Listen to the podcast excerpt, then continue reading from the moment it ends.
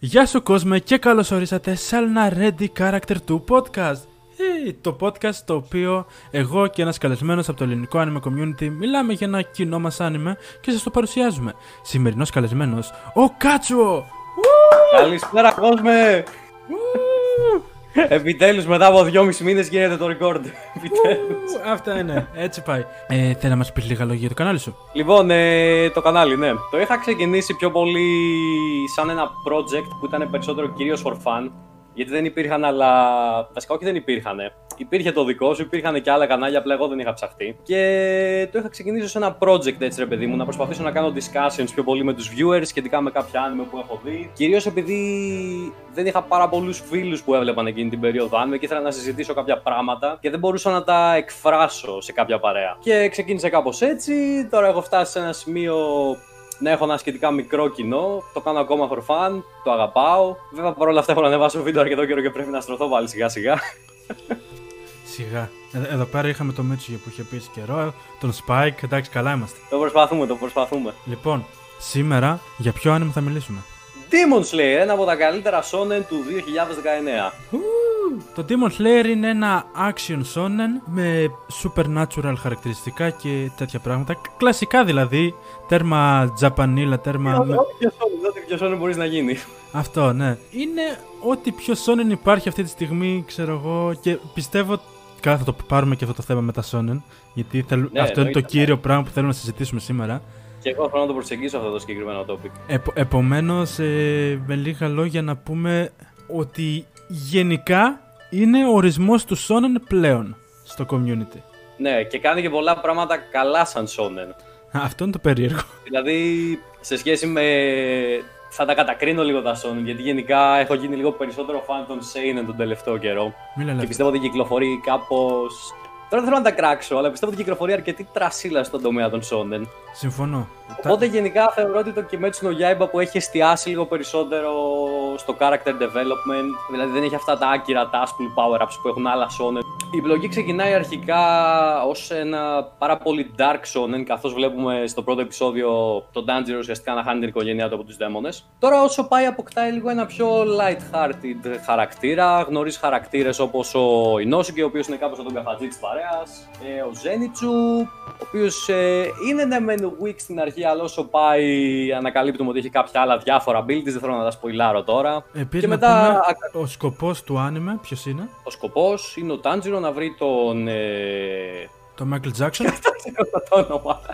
το Michael Jackson, να το πούμε έτσι Michael Jackson για να μπορέσει να πάρει εκδίκηση για την οικογένειά του. και για να κάνει την αδερφή του μη Πάλι δαίμονα. άνθρωπο, ναι. Γιατί να, να πούμε εδώ ότι η αδερφή του μετά το δάγκωμα και την επίθεση βασικά στην οικογένεια του Τάντζιρο ε, ήταν η μόνη που επέζησε αλλά έγινε δαίμονας και τώρα τρέχουμε δεξιά-αριστερά μπας και την κάνουμε κανονικό άνθρωπο πάλι. Ε, πάνω κάτω, ναι, η επιλογή του Kimetsu no Yaiba είναι nutshell. Γενικά, επειδή έκανα μια εκπομπή, πιο παλιά τώρα την έχω σταματήσει, κυρίως γιατί την κάνει και όλα about anime και δεν θέλω να υπάρχει, πώς να σου το πω, πολλές φορές η ίδια εκπομπή στο YouTube. Το θεωρώ σαν κορεσμό. Οπότε είπα να σταματήσω να το κάνω αυτό, κάνει το παιδί, μην το κάνουμε και οι δύο. Τέλος πάντων, για να μην μακρυλογώ, είχα μπει στο My Anime List και έψαχνα να δω τις νέες κυκλοφορίες anime της σεζόν της Άνοιξης και το είχα πετύχει εκεί πέρα. Διάβασα την περιγραφή, είδα και το τρέιλερ, μου άρεσε σχετικά και είπα στο τσεκάρο. Είδα μετά το πρώτο επεισόδιο. Εντάξει, ε, δεν με ενθουσίασε, αλλά μπορώ να πω ότι μου άρεσε. Και έτσι συνέχισα να το παρακολουθώ μετά. Ε, εμένα ήταν το πολύ απλό το ότι απλά το είδα στα seasonal, λέω φαίνεται ενδιαφέρον, ωραίο animation, πάμε. Είναι αυτή η Ε, φάση πάνω κάτω που αυτό ήταν. παλιά ήμασταν ή ότι ακούσαμε από κάπου ένα πολύ ωραίο anime και πήγαμε και το είδαμε ή είδαμε κάποιο βίντεο στο YouTube σε φάση όπως λέγαμε με την κόνα ότι μπαίναμε ξέρω εγώ ε, top shonen anime ε, αυτή τη στιγμή ξέρω εγώ και τα Ναι, λοιπά ναι, και κλασικά. απλά ναι. βλέπαμε μια λίστα με 25 ξέρω εγώ που έκανε κάποιος YouTuber από το εξωτερικό και διαλέγαμε μερικά για να δούμε. Τώρα απλά μαθαίνουμε ότι α, seasonal, αυτά είναι, πάρτα, διάλεξε δες. Είναι πολύ πιο απλή, έχει απλουστευτεί πάρα πολύ το πώς να επιλέξουμε άνιμε πλέον. Ακριβώς. Απλά μπαίνει My Anime List σε ένα άλλο αρόμοιο site, κοιτάς κάτι του γούστου σου και άμα σ' αρέσει. Ή το βλέπεις το βίντεο του All About Anime, χαχά. Σωστός! Ωραία, τα αρνητικά για εμένα. Θα βγάλω το φτιάρι λίγο που στο είπα και πριν στο chat. Βγάλε το για όλη την κατάσταση με την Έζουκο. Γενικά το θεωρώ ότι μετά από ένα σημείο στη σειρά, ρε παιδί μου, έγινε κυριολεκτικά meme. Δηλαδή το συνέχισαν μόνο και μόνο σαν joke όλο αυτό με την Έζουκο που γινόταν kawaii τη μια στιγμή, την άλλη στιγμή. Βασικά αυτό που γινόταν πιο μικρή, σαν δαίμονας, το βάλανε μόνο και μόνο για να, για να τραβήξουν viewership. Το οποίο μου την έσπασε λίγο γιατί όταν βλέπω ένα anime έτσι και κάνει χαζά πράγματα με χαρακτήρες, όπως για παράδειγμα με την Έζουκο, προσωπικά ξενερώνω λίγο. Κοίτα, επίσης είναι και ένας, ήταν και ένας τρόπος για να δικαιολογήσει το ότι η Νέζουκο μπορούσε να κλειστεί μέσα σε ένα κουτί και να τη μεταφέρει ο Εντάξει, Τάντζιρο. ναι, περισσότερο γι' αυτό ήταν, ναι. Ναι, ξεκίνησε έτσι, απλά έχει καταλήξει τώρα σε ένα κακό meme. Το οποίο απλά το Και Ε, μετά το σπαμάρουν συνεχίσαν παντού. επειδή ήταν cute και όλοι μιλούσαν για την Έζουκο. Gotta get that viewership, bro.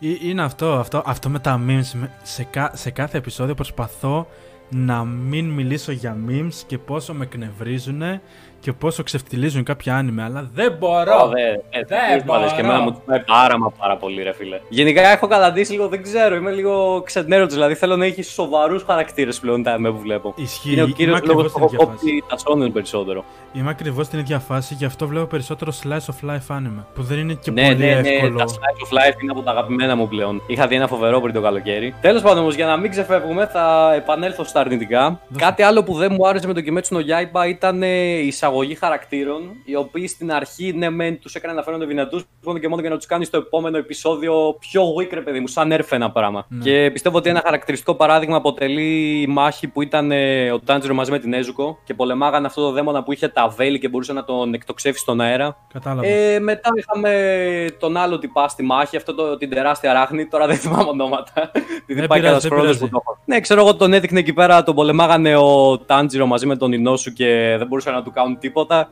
Και ξαφνικά σκάει ο Γκίγιο και είναι σφάσει με ένα slash και άντε γεια, dead. Εντάξει, δεν αυτό αποτελεί όμως και βάση του power scaling από τη μία. αυτό, ναι, αυτό αλλά- σκέφτομαι. Ότι... Πιστεύω ότι θα μπορούσαν να τους είχαν χειριστεί καλύτερα γενικά τους antagonists της πρώτης σεζόν. μέχρι Μιας και στιγμής. είμαστε σε αυτό το σημείο, εκεί ειδικά με τον ε, τυπά με τις αράχνες κτλ. Αυτό το. πε- Όχι, ο- δεν θα μιλήσω για τον μεγάλο, ξέρω εγώ, τον. Ε, το τεράστιο. Θα μιλήσω για την ωραία μάχη στο επεισόδιο 19 που γίνεται εκεί πέρα όλος το τζερτζελές. Βλέπεις ότι είσαι σε φάση με το που πάει να βλέπεις ότι πεθαίνει ο, ο κακός, ξέρω εγώ, ο αντίπαλος του Τάντζιρο και της Νέζουκο. Είσαι σε φάση βασικά τι σκατά γίνεται, γιατί ο Τάντζιρο είναι, είναι το κλασικό το ότι α, οι πρωταγωνιστές πρέπει να νικάνε οποιοδήποτε τους βγαίνει μπροστά επειδή κάνουν κάποιο rage, κάποιο, είναι οι εκλεκτοί, κάτι τέτοιο. Ε, Βλέπεις, φιλική αγάπη, ξέρω εγώ το ένα, το ναι, άλλο. βλέπεις όμως ότι Μάλλον- εδώ πέρα δεν πολύ δουλεύει και μετά ξανασηκώνεται ο, ο εχθρός Αυτό, αυτό μου άρεσε πάρα πολύ. αυτό Συμφωνώ ναι, εκεί μαζί. είναι πάρα πολύ ωραίο γιατί βλέπεις ότι εν τέλει ο πρωταγωνιστής δεν κατάφερε να νικήσει το μεγάλο εχθρό και τον νίκησε κάποιο που όντως είναι στο επίπεδο του εχθρού του. Που τον νίκησε ο τέτοιος, ο το Μιόκα. Ναι, το, Ρου- το Ρούι πιστεύω ότι τον σεβάστηκαν πάρα πολύ στο writing. Το άνιμε, να πούμε ότι είναι 26 επεισόδια, αν θυμάμαι καλά. Ναι, σωστά, ναι. Είναι, είναι αρκετά επεισόδια. Για κάποιον λόγο δεν μπορώ να θυμηθώ, και θα καταλάβετε με ποια έννοια το λέω, δεν μπορώ να θυμηθώ ότι έχει γίνει στα μισά επεισόδια και πήρε τόσο πολύ. Δηλαδή, τα κεντρικά στοιχεία και τα κεντρικά πράγματα που θέλει να μας δείξει, νομίζω ότι τα πλατιάζει πολύ σε- από θέμα χρόνου. Ναι, ναι, έχει αργό pacing, κατάλαβα τι Έχει εννοείς. πάρα πολύ αργό pacing και νιώθω ότι έχει κάνει μια κοιλιά κάπου χωρίς να μπορώ να. Γιατί άμα πάρεις ένα, ένα επεισόδιο θα είσαι σε φάση ότι εκεί γίνεται αυτό, εκεί γίνεται αυτό, εκεί γίνεται αυτό. Παρ' όλα ναι, ναι. αυτά, παρόλο που έχουμε γεγονότα που γίνονται, νιώθεις ότι έχει κάνει μια κοιλιά που δεν χρειάζεται. Κοίτα, εδώ θα συμφωνήσω ότι κάνει μια κοιλιά. Αλλά προσωπικά νομίζω ότι το παράβλεψα κάπως όταν ε, έβλεπα το συγκεκριμένο άνιμε. Γιατί μόλις είχα δει το Hunter x Hunter που είχε ένα από τα μεγαλύτερα arcs ε, σε Shonen. Να φανταστείς το arc του Κιμέρα, νομίζω είναι γύρω στα 70 επεισόδια και είχε τραγκάρει απεριόριστα. Οπότε αυτά το, απλά το Kimetsu no Yaiba μετά μου φάνηκε ότι έφυγε νεράκι σε σχέση με αυτό. Ναι, κατάλαβα. Ενώ ξέρω τα γεγονότα που έγινε μέσα, δεν μου βγαίνουν για 26 επεισόδια. Σε φάση θα μπορούσε να γίνει και πολύ λιγότερα Ναι, επεισόδια. θα μπορούσε να γίνει σε 20, σε 16, λέω τυχαία νούμερα τώρα απλά. Αυτό ναι. Αλλά ναι, θα μπορούσαν να βάλουν ας πούμε πολύ περισσότερα πράγματα για να φτάσουν τα 24-26 επεισόδια που θα θέλουν. Δεν ξέρω βέβαια αν δεν είχαν και αρκετό material και το κάνανε. Το πλατιάσαν έτσι τόσο πολύ γιατί ήταν κοντά με το manga εκείνη τη συγκεκριμένη χρονική περίοδο. Θα μπορούσε είναι αλήθεια. Και από το να βάλουν οτιδήποτε μέσα. Ναι, απλά το για να πλατιάσαν το μετά για να μην γεμίσουν. βάλουν φίλε. Να μην καταντήσει, ξέρω εγώ, Blitz που λένε όλοι ότι έχει πάρα πολλά filler, Naruto και τέτοια. Ναι, αυτό. Επίσης, κάτι, δεν ξέρω, κά- κάτι με πειράζει λίγο στους χαρακτήρες. Νομίζω έχει αρκετούς χαρακτήρες. Καλά, λογικά θα τους δούμε στη δεύτερη σεζόν τους περισσότερους. ναι, ναι. Αλλά νομίζω ότι δεν ξέρω, δεν μου χτίζει καλά χαρακτήρες κάποια στιγμή. Α πούμε, έχει δώσει πολύ περισσότερη βάση, σ- τουλάχιστον στην πρώτη σεζόν, ε, στους εχθρούς παρά Συμφωνώ. σε ε, φιλικούς χαρακτήρες. Τους χαρακτήρες που υποτίθεται ότι βλέπουμε, ας πούμε, ξέρουμε λίγα πράγματα για τον ε, Ινόσουκε και έδωσε πάρα πολύ χρόνο για να χτίσει την οικογένεια των αραχνών. Όπως Αυτό λεγόταν και εκείνη βασικά. Εκεί. Και λίγο έτσι έχουν δώσει ένα μικρό character development στο Zenitsu με την έννοια ότι έδειξε λίγο το backstory του και πώς κατάντησε να κάνει master ε, αυτό το ability που έχει. Ναι. Πέρα από αυτό τώρα για τον Tanjiro πάλι δεν ξέρουμε πάρα πολλά για το παρελθόν του. Εκτός από το συμβάν που έγινε στο πρώτο επεισόδιο.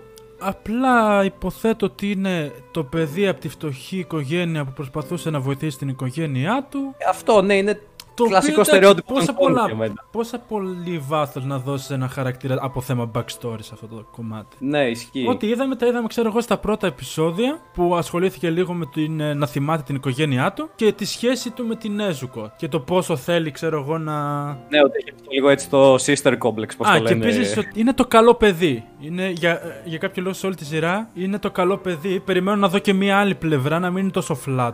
Να υπάρξει κάτι το Και οποίο- εγώ ρε φίλε, και εγώ το περίμενα αυτό να πάρει έτσι ένα πιο dark turn λίγο κάπως. Ναι, γιατί παρά είναι καλό παιδάκι. Πιστεύω ότι θα γίνει πιο ενδιαφέρον μόλις γίνει έτσι αυτή η αλλαγή. Είναι, Ή φαίνεται τουλάχιστον αρκετά αν flat. δεν το κάνουν.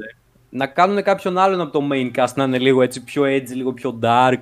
Αν δεν αποφασίσουν να το κάνουν με τον Tanjiro. Δεν ξέρω αν γίνεται, δεν έχω διαβάσει το manga, αλλά ελπίζω να γίνεται κάτι τέτοιο. Γιατί ξέρεις κάτι, ε, ας πούμε, στον ε, Deku, που επίσης είναι ο- το καλό παιδί, βλέπεις ότι έχει τουλάχιστον την πλευρά του χαρακτήρα, το ότι ψάχνει να δει τι είναι χείρο, ψάχνει λίγο να δει τι είναι σωστό και να παλέψει με κάποια πράγματα λίγο έτσι πιο συναισθηματικά και πιο μέσα του, ξέρω εγώ, βαθιά. Ο Tanjiro είναι απλά ένας ε, τύπος που κάναμε skip όλο το training του, το κύριο τουλάχιστον training εκεί πέρα με την πέτρα και τώρα απλά βλέπουμε έναν σχετικά OP τύπο, τουλάχιστον για τα level του, είναι OP, που απλά καταφέρει να κάνει πράγματα. Ε, ε, Όντως, ναι, αυτό, αυτό το κομμάτι με το training ότι απλά το σκυπάραν όλο, το σκυπάρανε. θα Και με μπορούσε είχε ας πούμε, πειράξει να και δώσει κανένα κάποια πράγματα έξτρα εκεί πέρα. Θε- θέλω κάτι το οποίο να τον κρατάει κάπως πίσω. Ναι, να έχει ένα drawback αυτό, να ξέρεις, παιδί μου, α, αν γίνει αυτό, θα χάσει. Να μην Ναι, είναι full ο- οκ. σπασμένο. Βλέπαμε εκεί πέρα σε κάτι επεισόδια που μαχαιρώνανε την Έζουκο ότι α, τον, πο- τον πονάει λίγο η καρδούλα, του, αλλά θα έχει πολύ πιο ενδιαφέρον ότι να γίνεται αυτό και εκεί πέρα απλά να, να έχει κάτι, να έχει έστω το κλασικό ε, shonen rage το οποίο απλά αρχίζει και τεμαχίζει κόσμο. Λοιπόν, η αγαπημένη μου στιγμή από όλο το anime, μπορεί να σου φανεί λίγο χαζό, ήταν η στιγμή που έπαιζε ο Τάντζιρο μαζί με τον Ινόσουκε ξύλο με τον πατέρα αράχνη που το ανέφερα και πιο πριν. Και θυμάμαι βαράει τον Τάντζιρο με ένα ξύλο, σε φάση τον εξφεντονίζει, έφυγε στο διάολο τη μάνα και ακούς τον Ινόσουκε να φωνάζει Κένταρο! Εκείνη τη στιγμή είχα πεθάνει στα γέλια, θυμάμαι. Όλο αυτό το γκάκ γενικά με τον Ινόσουκε ε, που δεν μπορεί να πετύχει το όνομα του Τάντζιρο, επειδή δεν το είχα ξαναδεί σε κάποιο anime άλλο προσωπικά, μου άρεσε πάρα πολύ. Ισχύει, Σαν- έχει σαν ενδιαφέρον στη gimmick. σχέση τους. Το λάτρεψα. Ισχύει. Πέρα Ε, από ε, αυτό- Είναι λίγο comic relief ο Ινόσουκε. Ναι, να πούμε ναι, την και ο, αλήθεια. και ο Zenitsu και ο Inosuke είναι full comic relief. Ε, σε άλλα θετικά, μου άρεσαν πάρα μα πάρα πολύ τα OST του anime, καθώς και το opening και το ending song. Ω, συμφωνώ απόλυτα. Σε φάση το opening song μπορεί άνετα κάποιος να κάνει. να το θεωρήσει ένα από τα καλύτερα τη, όλου του 2019, όχι μόνο τη σεζόν. Εντάξει, και το ending ήταν καλό, αλλά όχι σε τέτοιο επίπεδο. Ε, και πέρα από έχει, αυτό. Η μουσική έχει όλο αυτό το αρχαία Ιαπωνία φάση, το, το ωραίο Ναι, αυτό feeling. Το λατρεύω αυτό. Γενικά λατρεύω, θα το έλεγα και αυτό στη συνέχεια. Μου αρέσει πάρα πολύ το setting της ιστορίας. Γιατί είναι κάτι το οποίο πλέον δεν το βλέπεις πάρα πολύ συχνά. Έτσι, ρε παιδί μου, την Ιαπωνία του 1000. Βασικά είναι, είναι πρόχριστου το setting, θυμάσαι. Δεν έχω καμία ιδέα. Λοιπόν, είναι αρχαία Ιαπωνία, το αφήνουμε εκεί, Αυτό, δεν το ναι. πλατιάζουμε άλλο. Απλά μου αρέσει πάρα πολύ σαν setting. Γιατί γενικά μου αρέσουν ε, έτσι, ιστορίες οι οποίες βασίζονται στο παρελθόν, ούτε στο παρόν ούτε στο μέλλον. Ε, Ισχύει, Το συμφωνώ και εγώ γουστάρω του sci-fi δεν είναι και Δείχνει- τόσο. Ναι, και πέρα από αυτό, ρε παιδί μου, σε εμβαθύνει λίγο σε θέματα όπως για παράδειγμα η κουλτούρα του τότε πολιτισμού, πώς ζούσαν οι ανθρώποι, κάτι το οποίο το θεωρώ πολύ όμορφο. Ε, Και ε, για να συνέχισε, κλείσε, κλείσε. συμπληρώσω και στα θετικά, τι άλλο είχε μείνει να πω τώρα. Α, προφανώς να πούμε ένα μπράβο στο στούντιο για το animation. Αυτό θα έλεγα. Ναι, ρε φίλε. Ένα από τα πιο βασικά στα θετικά, πιστεύω. Ισχύει. Το στούντιο, ποιο είναι το στούντιο; UFO UFO Table. Table. Έκανε απίστευτη δουλειά με το 3D. Τώρα δεν ξέρω και τι budget είχαν, αλλά ότι κάνανε καλή δουλειά δεν, δεν το αφισβητώ καθόλου αυτό. Το έχω πει και σε live stream το συγκεκριμένο πράγμα. Για το το πώς budget. μου φαίνεται. Ναι, για το animation.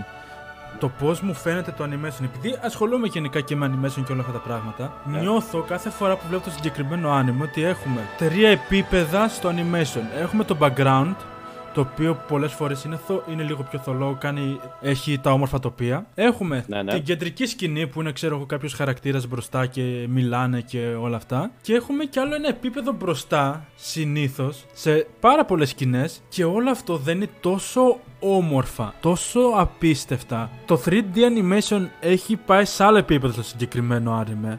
Έχει Εγώ κάνει. το μεταξύ δεν το είχα παρατηρήσει καν ότι ήταν 3D όταν το έβλεπα. αυτό, αυτό είναι όπω. Είναι, είναι, είναι ωραίο το blend που γίνεται του 3D με του traditional. Είναι όπως έλεγα και στο Beastars το ότι ίσως να το καταλάβεις κάποιες στιγμές και να, σου, να σε βαρέσει και τότε θα πεις ότι είναι 3D. Ναι, νομίζω Κατά τα άλλα, στο δεν- fight δεν του φαίνεται το καθόλου. Rui λίγο παρατήρησα έτσι ότι είχε κάποια elements από 3D. Αλλά ήταν πάρα πολύ όμορφο. Ειδικά σε, ήταν μια σκηνή. Βασικά ήταν κάτι σαν μια μικρή ιστορία, ένα κομμάτι τέλος πάντων του άνιμε. Που εξελίσσονται όλα σε, μη- σε ένα σπίτι το οποίο αλλάζουν τα δωμάτια, πηγαίνουν τα πάνω κάτω. Α, με, ναι, με τα του μπερλέκια που ήταν. Ναι, ναι. Εκεί ήταν απίστευτες οι αλλαγές και δεν σε βάραγε καθόλου το αν έγινε άσχημα και όλα αυτά. Ήταν πάρα πολύ smooth όλο αυτό. Ήταν fluid, ναι, υπήρχε μια ροή στο όλο το transition των σκηνών. Και επίσης το animation ε, με τα νερά, με τα ηλεκτρισμούς, φωτιές, τα κέρατά τους, όλες τις επιθέσεις είναι τόσο όμορφο. Είναι beautiful. Βγάζει όλο αυτό το feeling της, ε, της, του ιαπωνικού σχεδίου, το traditional, όλο αυτό το πράγμα είναι απίστευτο. Εν τω μεταξύ, fun fact, νομίζω ότι το νερό από το σπαθί του Tanjiro είναι ένα reference σε έναν ε, πίνακα που είχε ζωγραφίσει ένας από Ναι, του μεγαλύτερους στο Ιάπωνες κύμα. καλλιτέχνες. Αυτό ναι, το The Big Wave, πώς λέγεται, κάπως έτσι. Ή The Great Wave. The Great Wave νομίζω λέγεται. Ναι, Και είναι το- όντως. το κάνει- Το θυμάμαι που μοιάζει πάρα πολύ με τον πίνακα.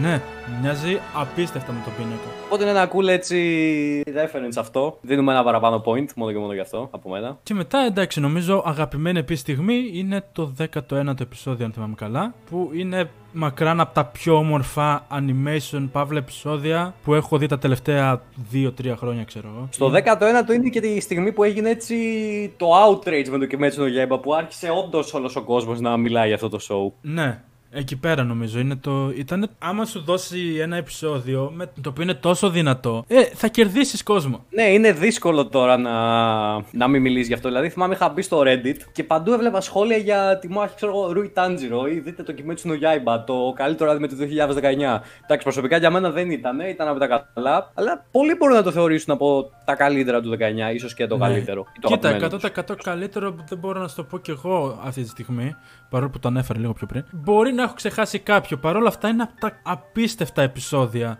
μέσα στο 19, μη σου πω και στο 20.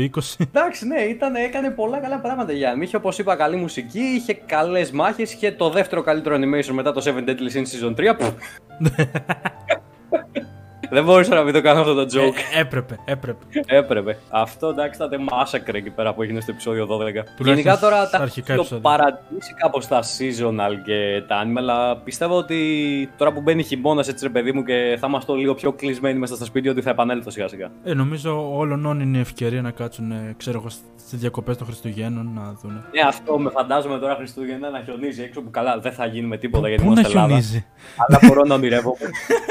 και να είμαι εδώ με τη. Εσύ είσαι άρλεκιν ο, ο Κάτσου, σε φάση ε, μια ζ- ζεστή σοκολάτα στο χέρι. Ναι, ξέρεις. Σε ένα σαλέ, ξέρω εγώ, κάπου στην. ε, κάπου ξέρω εγώ, ψηλά, δεν ξέρω, βόρεια. Πάνω Ελαφάκια βουλγαρία να μαζί τρέχουν με και ο, και ο Τάντζιρο να κόβει κεφάλια, ξέρω εγώ, σε.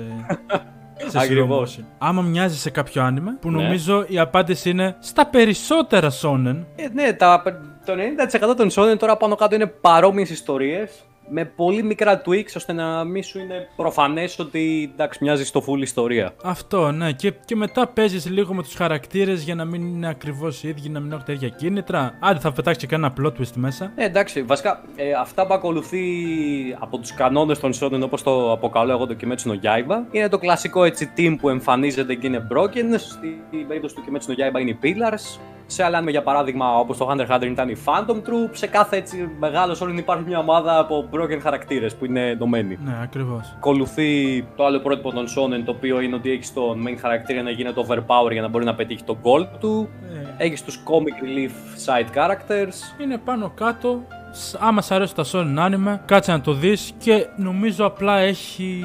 Καλά, το, ani- το animation πιστεύω ότι περισσότερο σώζει το συγκεκριμένο anime. Ναι, όντως. Δηλαδή, αν το είχε χειριστεί τέλος πάντων το στούντιο που χειρίστηκε και το Seven Deadly Sins και είχε ένα mediocre animation, δεν θα Νομίζω υπήρχε δεν θα- τόσο Αυτό. hype για το συγκεκριμένο. Αυτό, ναι, δεν θα πολύ συζητούσαν πολύ. Γιατί το story τώρα, ας πούμε, δεν είναι ότι είναι κάτι το τρελό, το πρωτάκουστο που δεν έχει ξαναγίνει σε shonen, δεν έχει προαναφερθεί ποτέ. Είναι εκεί που βασίζονται τα περισσότερα shonen.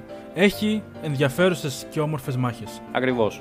Γιατί υπάρχει πολλές φορές που με ρωτάνε αυτό το τάδε shonen σ' αρέσει. Δεν με τρελαίνει, οι μάχες είναι ωραίες. Αυτή είναι η απάντησή μου συνήθως. Θα το πρότεινες; Θα το πρότεινα, ναι. Άμα με ρώταγε κάποιος, ξέρω εγώ, πες μου πέντε shonen για να δω, θα το έβαζα μέσα στην πεντάδα. Μαζί με άλλα τέσσερα που θεωρώ έτσι αξιοσημείωτα, ρε παιδί μου, ή ότι αξίζει να. My Hero. αφιερώσεις λίγο χρόνο για να τα παρακολουθήσεις. My Hero Academia υποθέτω. Ε, ναι, My Hero Academia μου αρέσει πάρα πολύ. Γιατί Μετά από νομίζω έχει shonen- αρκετά καλό γράψιμο σε σχέση με τα υπόλοιπα. Ε, γίνεται φοβερό τώρα, ρε. Έχω δει λίγα. Είχα δει βασικά λίγο πριν το, χαλο... Πού; πριν το καλοκαίρι κάτι βίντεο. Όπου γίνεται ουσιαστικά πιο dark τώρα. Έχει γίνει ο Σιγκαράκι επιτέλους ο main villain. Ναι, επιτέλους. Και ουσιαστικά είναι τέρμα broken σε φάση. Δεν πίστευω ότι το All Might θα μπορούσε να τον κερδίσει. Αν δεν είχε χάσει το τέτοιο, το Quirk. Και ουσιαστικά γίνεται μια μετάβαση από εκεί που είχες μια κοινωνία η οποία βασιζόταν στο σύμβολο της ειρήνης. Τώρα έχεις μια κοινωνία η οποία επικρατεί μια κατάσταση χάους.